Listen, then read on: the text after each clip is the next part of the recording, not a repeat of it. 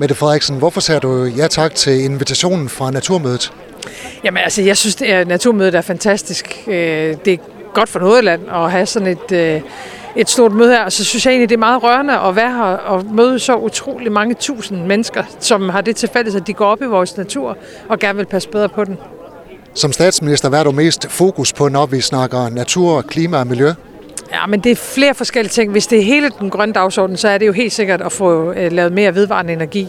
Og næste generation af den vedvarende energi, altså Power to X. Øh, og det er jo fordi, at der øh, stadig er krig på vores kontinent, og vi skal gøre os helt fri af de fossile brændstoffer. Så det er klart, at udbygning af vedvarende energi er, er én ting, men noget af det, vi har meget fokus på øh, heroppe på Naturmødet, det er jo, hvordan, hvordan kombinerer vi vores mål på klima med vores ønske om at have mere og mere sammenhængende natur. Så, så det at få øh, plantet mere skov, få mere urørt skov øh, og naturnationalparkerne, så naturen får nogle bedre vilkår, er også meget, meget vigtigt. Hvad vil du sige til dem, der siger, at øh, der er meget snak og lidt handling? Jamen det er jeg ikke enig i, og jeg, jeg, synes, jeg synes, man skal passe en lille smule på, når vi taler naturnationalparker, og sige, at vi skal skynde os, fordi der har jo også været noget øh, lokal modstand og nogle lokale diskussioner. Og der er jo ikke meget fidus i at lave en naturnationalpark. Hvis det sådan kommer til verden på en masse konflikt, så er det da langt bedre at inddrage folk og få fundet en løsning, som et helt lokalsamfund er glad for og stolt af og har lyst til at bruge.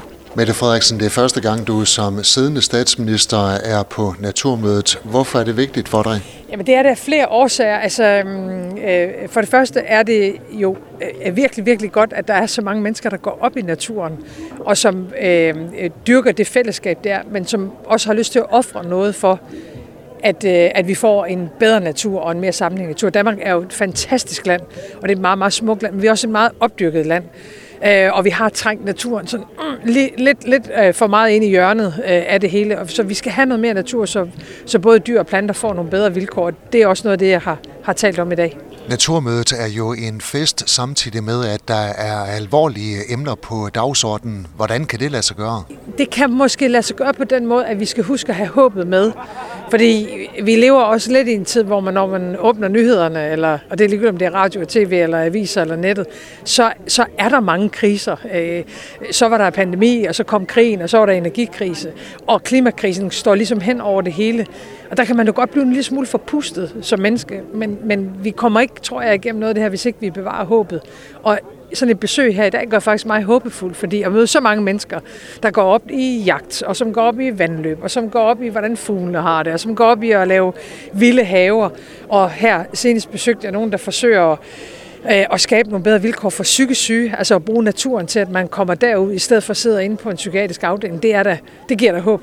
Du har lyttet til en podcast fra Skager FM. Find flere spændende Skager podcast på skagerfm.dk eller der, hvor du henter dine podcasts.